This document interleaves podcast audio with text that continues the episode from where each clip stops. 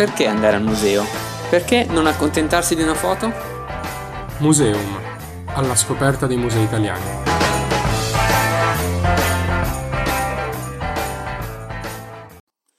Bentornati a Museum, il programma che vi porta alla scoperta dei musei. Nella nostra prima puntata vi abbiamo raccontato insieme alla professoressa Anna Chiara Cimoli che cos'è per noi il museo e in questa invece vi vorremmo parlare dei musei che possono rinascere dalle varie difficoltà, sia i grandi musei che quelli più piccoli. Esattamente, le mostre che ripartono, da qui il titolo della nostra puntata, Don't Stop the Museums, perché i musei non si fermano davanti a niente, i musei non li ferma nessuno. In particolare prenderemo in, in esame il caso delle Gallerie d'Italia e della loro mostra su Tiepolo. Galleria d'Italia che da sempre è estremamente attiva nel mondo della cultura.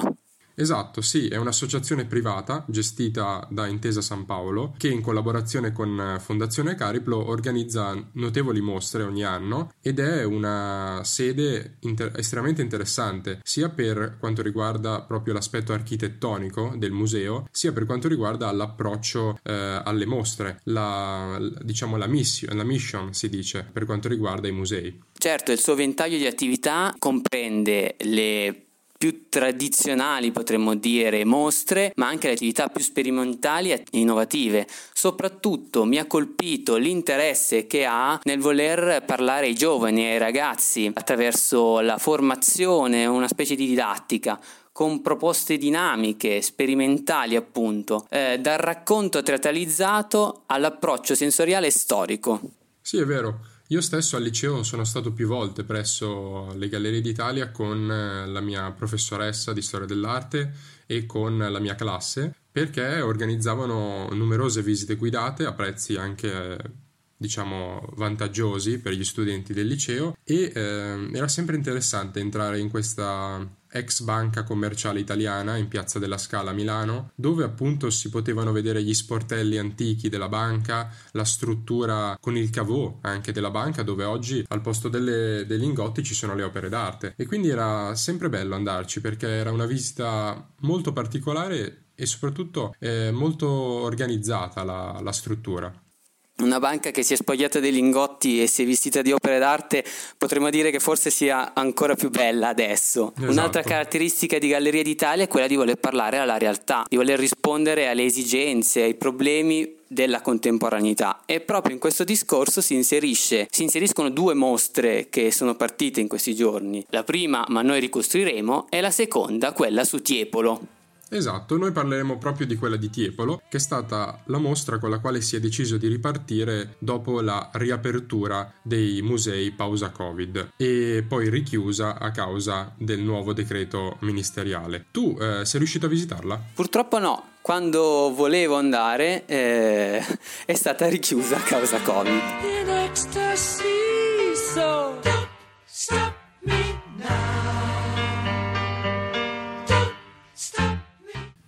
E alla voce di Freddie Mercury potremmo sostituire qui quella di tutte eh, le gallerie italiane, di tutti i musei italiani, di tutti i musei del mondo in generale e in particolare quella delle Gallerie d'Italia che con la mostra su Tiepolo eh, vogliono ripartire, ripartire dopo la chiusura dei musei per il Covid. Purtroppo Ovviamente la mostra è stata richiusa a causa del nuovo DPCM, ma nonostante questo le gallerie vogliono andare avanti, vogliono perseverare e vogliono portare la cultura nelle case di tutti noi. È una mostra molto interessante perché è la prima mostra a Milano dedicata a Tiepolo, difficile per quanto riguarda l'organizzazione, i prestiti delle opere e quindi anche il trasporto di esse e trova spazio negli ambienti di Gallerie d'Italia che come dicevamo prima ha sede proprio in piazza della Scala a Milano. Parlavi appunto della difficoltà di organizzare questi prestiti, di organizzarne il trasporto. Tiepolo infatti è caratterizzato da produzioni di grandezze cospicue, appunto, proprio questo ha reso la difficoltà. E una delle caratteristiche di Tiepolo è la sua velocità nel produrre. Tiepolo si lasciava travolgere, potremmo dire, dalla, dall'ispirazione, da quel fuoco del talento che aveva dentro di sé. In un certo senso potremmo dire che Tiepolo potrebbe con la sua arte travolgere coinvolgerci in questo momento di difficoltà per spingerci a non a non arrenderci, a non abbandonare eh, la nostra vita e lasciarci sopraffare dalla difficoltà che stiamo vivendo. Assolutamente sì, Tiepolo, Giambattista Tiepolo è stato uno tra i maggiori pittori del Settecento, eh, si formò a Venezia dove eh, mosse i primi passi della sua carriera, poi si trasferì a Milano dove diciamo passò da Palazzo Clerici e da Palazzo Dugnani, se vogliamo citare due importanti esempi, e poi l'Europa, l'Europa nelle corti più importanti del mondo, del tempo, quindi l'Inghilterra, la Francia, la Germania, la Spagna e in particolare se vogliamo eh, citare qualche città italiana e non che custodisce opere di Tiepolo importanti, possiamo dire Udine sicuramente, Venezia, da dove partì, ma anche la Germania con la residenza di Würzburg, per esempio, gli splendidi affreschi, e anche Madrid, città nella quale poi eh, morì.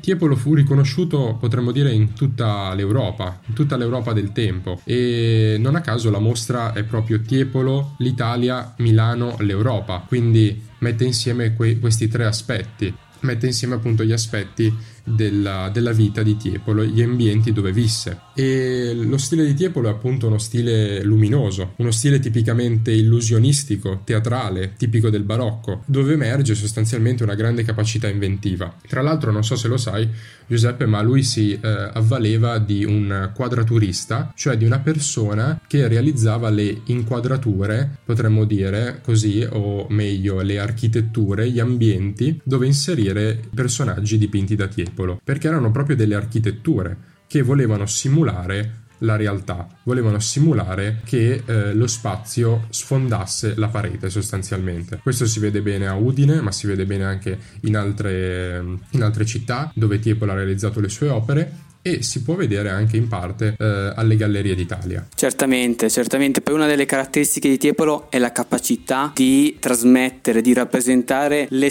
le varie espressioni del volto. Si dice che Tiepolo andasse a teatro più che per guardare la rappresentazione, per guardare le reazioni delle persone e poterle poi riportare sulle tele. E speriamo che parlandovi della mostra vi sia venuta voglia di vederla. E la chiusura eh, della struttura fisica del museo non vuol dire la completa impossibilità di visitarla. Infatti Gallerie d'Italia si è organizzata e ha fatto partire un percorso online molto particolare. Attraverso la voce del figlio ci vengono raccontati e presentati alcuni quadri particolarmente importanti e passaggi nodali della vita dell'artista. Tu Simone sei riuscito a vedere questa, questo lavoro di Gallerie d'Italia? Sì, l'ho visto online, è fatto davvero bene, eh, c'è appunto come dicevi tu la voce narrante del figlio e sono presentate alcune opere principali, tra cui appunto anche il Salone di Würzburg che eh, nominavo prima e mm, sono presentate attraverso la voce del figlio, sono dei brevi commenti audio a delle opere che eh, permettono all'ascoltatore di compiere una sorta di visita virtuale all'interno della mostra. Si può andare su tiepolo.gallerieditalia.com per avere questa esperienza multimediale che è davvero organizzata bene. Eh, le opere sono eh, riportate con tutti i dettagli molto nitidi e quindi eh, è possibile anche vedere nello specifico le opere di Tiepolo da vicino attraverso un contenuto organizzato davvero bene che parte dagli albori della vita di Tiepolo, quindi dalla sua formazione a Venezia, e arriva fino alla morte di Madrid.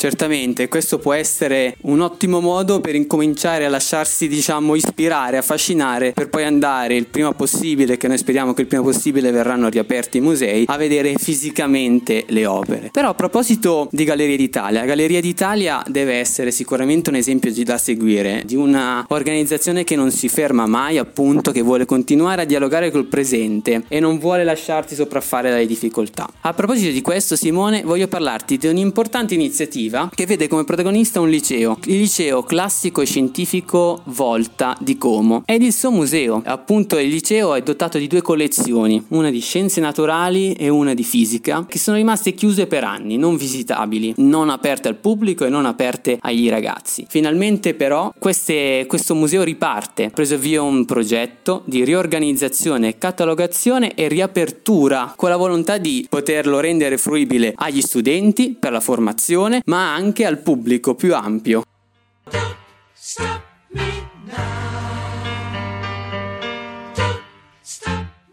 Simone, però non ti voglio parlare io di questa esperienza, perché abbiamo la fortuna di avere qui tre dei protagonisti di questo progetto. In particolare abbiamo Chiara Elisa Spallino, ex studentessa impegnata in attività di divulgazione social, Andrea Fumagalli, altro ex studente che si occupa più dell'aspetto del videomaking e fotografia ed entrambi lavorano e si occupano della formazione degli studenti e poi abbiamo il piacere eh, di avere con noi anche la professoressa Domitilla Leali che si occupa sempre dell'organizzazione e della gestione del, delle attività dei ragazzi. Ci tengo ad aggiungere la professoressa Leali che è una di quelle persone che per la passione che mette nel lavoro tiene alto il nome degli insegnanti, questo volevo, volevo dirlo.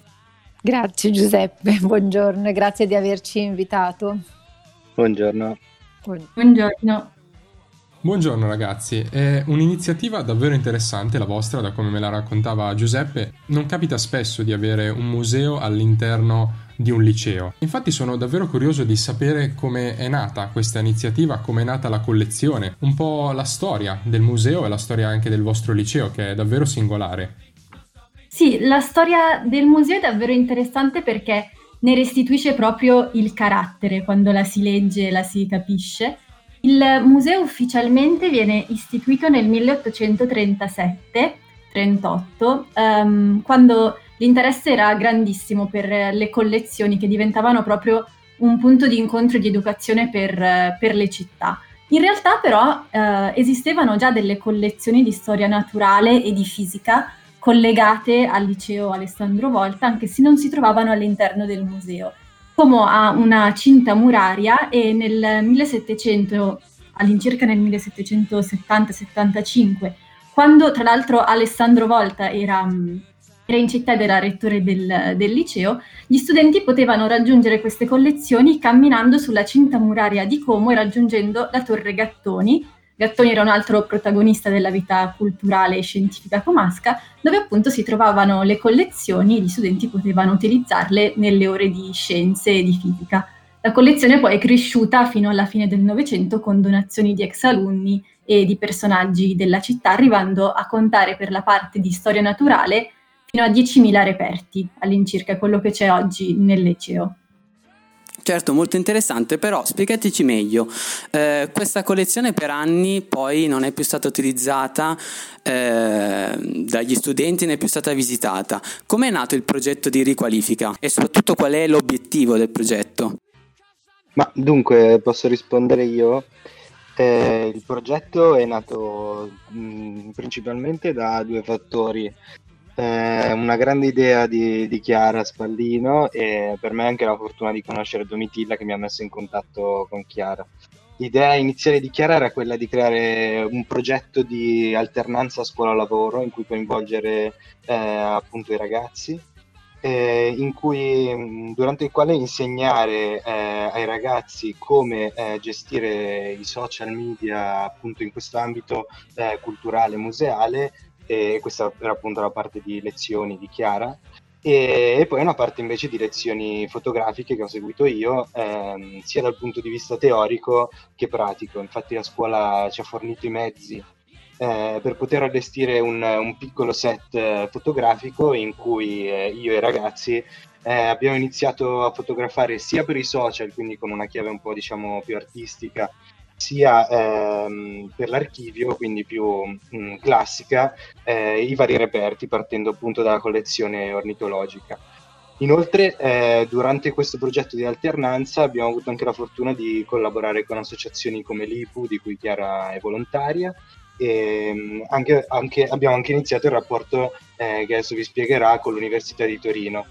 Eh, sia l'IPU che l'Università di Torino eh, hanno fatto delle lezioni eh, durante, durante l'alternanza agli studenti eh, che hanno permesso a loro di eh, entrare, entrare, meglio nell'argomento appunto sia della catalogazione che eh, dell'utilizzo dei social per creare sia campagne mh, eh, appunto come stiamo facendo noi di donazioni, sia per promuovere magari dei musei che non sono molto visitati e, e cose del genere, diciamo. Esatto, poi finita l'alternanza abbiamo Abbiamo registrato un grande interesse anche da parte della città su questo progetto, dei giornali, delle istituzioni, quindi abbiamo pensato di continuare, continuando il rapporto appunto con l'Università di Torino, che ci aveva già aiutato nelle lezioni, e siamo riusciti insieme con la collaborazione di altri docenti, anche oltre a Domitilla Leali del, del liceo, a mettere insieme le forze e partecipare a un bando di Fondazione Comasca, che è appunto quello che ci ha permesso di ottenere i finanziamenti che dipendono appunto dalla riuscita della nostra raccolta fondi. Abbiamo vinto il bando appunto proponendo un progetto di recupero che eh, si incentra da una parte sulla catalogazione perché questi reperti non sono ancora completamente catalogati, manca un archivio, un catalogo totale delle collezioni e quindi mancano anche le basi per svolgere ricerche scientifiche serie sui reperti. E parte, dall'altra parte si, il progetto si fonda sull'idea di creare un museo virtuale, ancora prima che un museo fisico, che metta a disposizione di tutti le collezioni.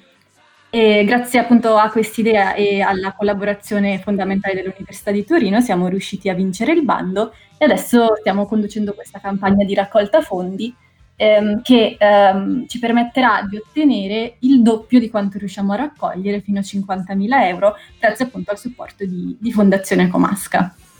È un'attività bellissima, però già lo avete citato, ma penso sia interessante parlare del, del ruolo degli alunni eh, in questo progetto. Sì, mm, magari a questa domanda potrei rispondere io perché appunto ora mi occupo di coordinare più che di organizzare le attività degli studenti. Eh, e fin dall'inizio questo progetto li ha, li ha, coinvolti direttamente perché, come diceva Andrea, la collaborazione con loro è stata possibile proprio perché all'epoca esisteva nella forma dell'alternanza scuola-lavoro la possibilità di organizzare dei progetti che, che richiedessero la partecipazione degli studenti e una formazione ehm, didattica oltre che in qualche misura lavorativa, per cui la prima collaborazione ha visto gli studenti coinvolti in questa prospettiva. Mm, adesso alternanza scuola-lavoro si è trasformata, forse come sapete è diventata, ha cambiato denominazione, ma questo non importa, ma ha ridotto in buona parte gli spazi lavorativi per gli studenti, eppure ehm, dentro l'attività che Andrea e Chiara, insieme alla professoressa Chiara Campisi, stanno coordinando, ci sono dei gruppi di ragazzi che partecipano, in particolare un gruppo si occupa di scrivere dei post ehm, connessi alle tematiche proposte da, da Chiara, ehm, legate ai vari reperti che possono essere di natura botanica o come finora è stato legato al, alla collezione ornitologica e di fare delle ricerche in rete o su testi eh, per vedere in che modo queste stesse figure sono state trattate da poeti, da pittori o nella musica.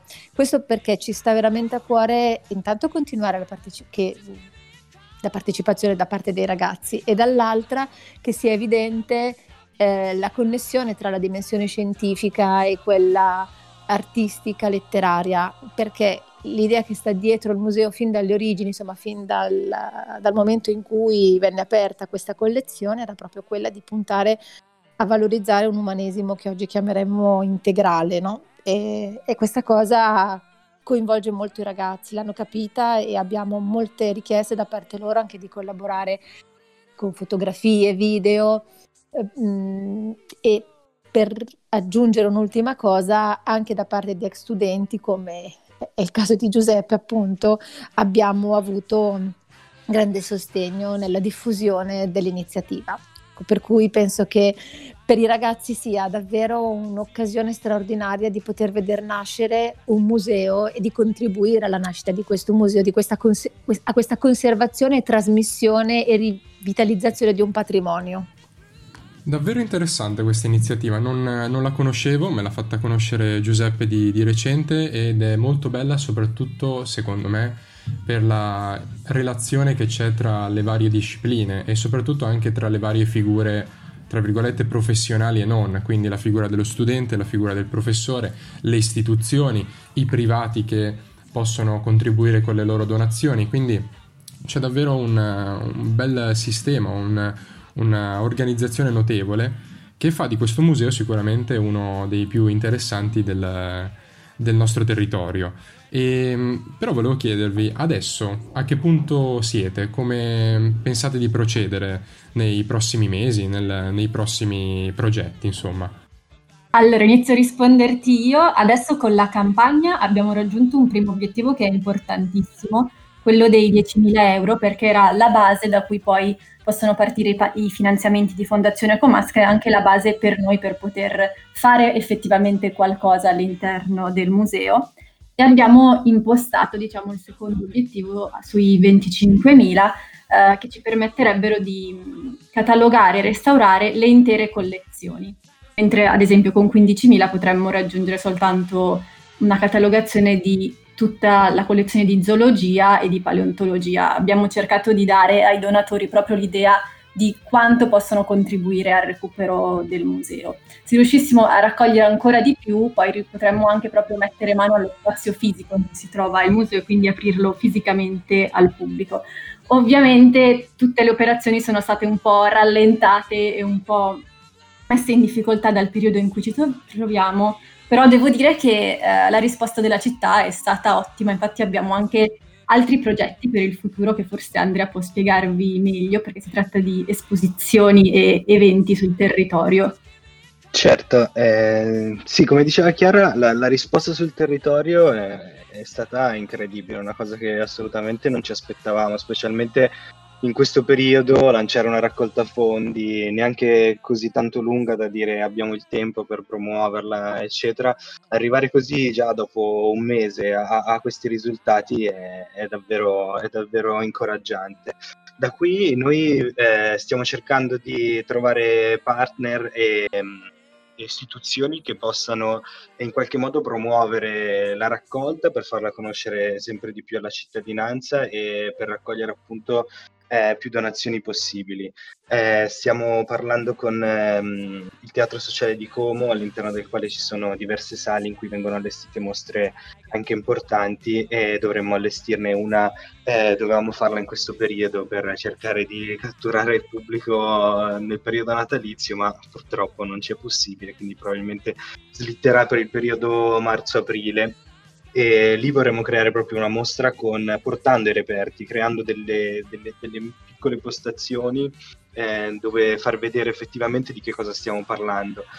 E, um, successivamente invece eh, stiamo, stiamo, collaborando con un'altra istituzione di Como che è la città di Balocchi, che anche questa, che anche questa purtroppo quest'anno non, non, si farà. La città di Balocchi a Como è penso sia anche abbastanza famosa all'interno della Lombardia per quanto riguarda tutte le luminarie e gli spettacoli che, che fanno. Eh, purtroppo quest'anno sarà online e hanno creato una sorta di calendario di, di eventi eh, fruibili appunto tramite il loro sito, eh, all'interno del, del, quale troverete anche eh, dei contenuti video girati all'interno del museo, eh, girati da me, Chiara, ma non solo, anche dagli studenti che collaborano con noi e dai professori che stanno seguendo il progetto. Eh, ovviamente invito tutti a, a, seguirci sui social per rimanere aggiornati su tutte queste iniziative che stiamo portando avanti. Eh, noi siamo su Instagram, Facebook e Twitter come Museo Volta. Che dire, eh, iniziativa bellissima, speriamo che abbiate tanto successo, questo è il nostro piccolo contributo, spero che gli spettatori ascoltandoci eh, siano rimasti interessati e vogliono contribuire, quindi riprendo l'invito di Andrea di cercarvi sui social e di donare. Eh, vi ringrazio per aver partecipato, per essere stati qui con noi. Grazie a voi. Grazie a voi. Grazie davvero, grazie. Saluto calorosamente Andrea Fumagalli, Chiara Spallino, la professoressa Leali. E vi aspettiamo alla prossima puntata. stop me now. If you wanna have a good time.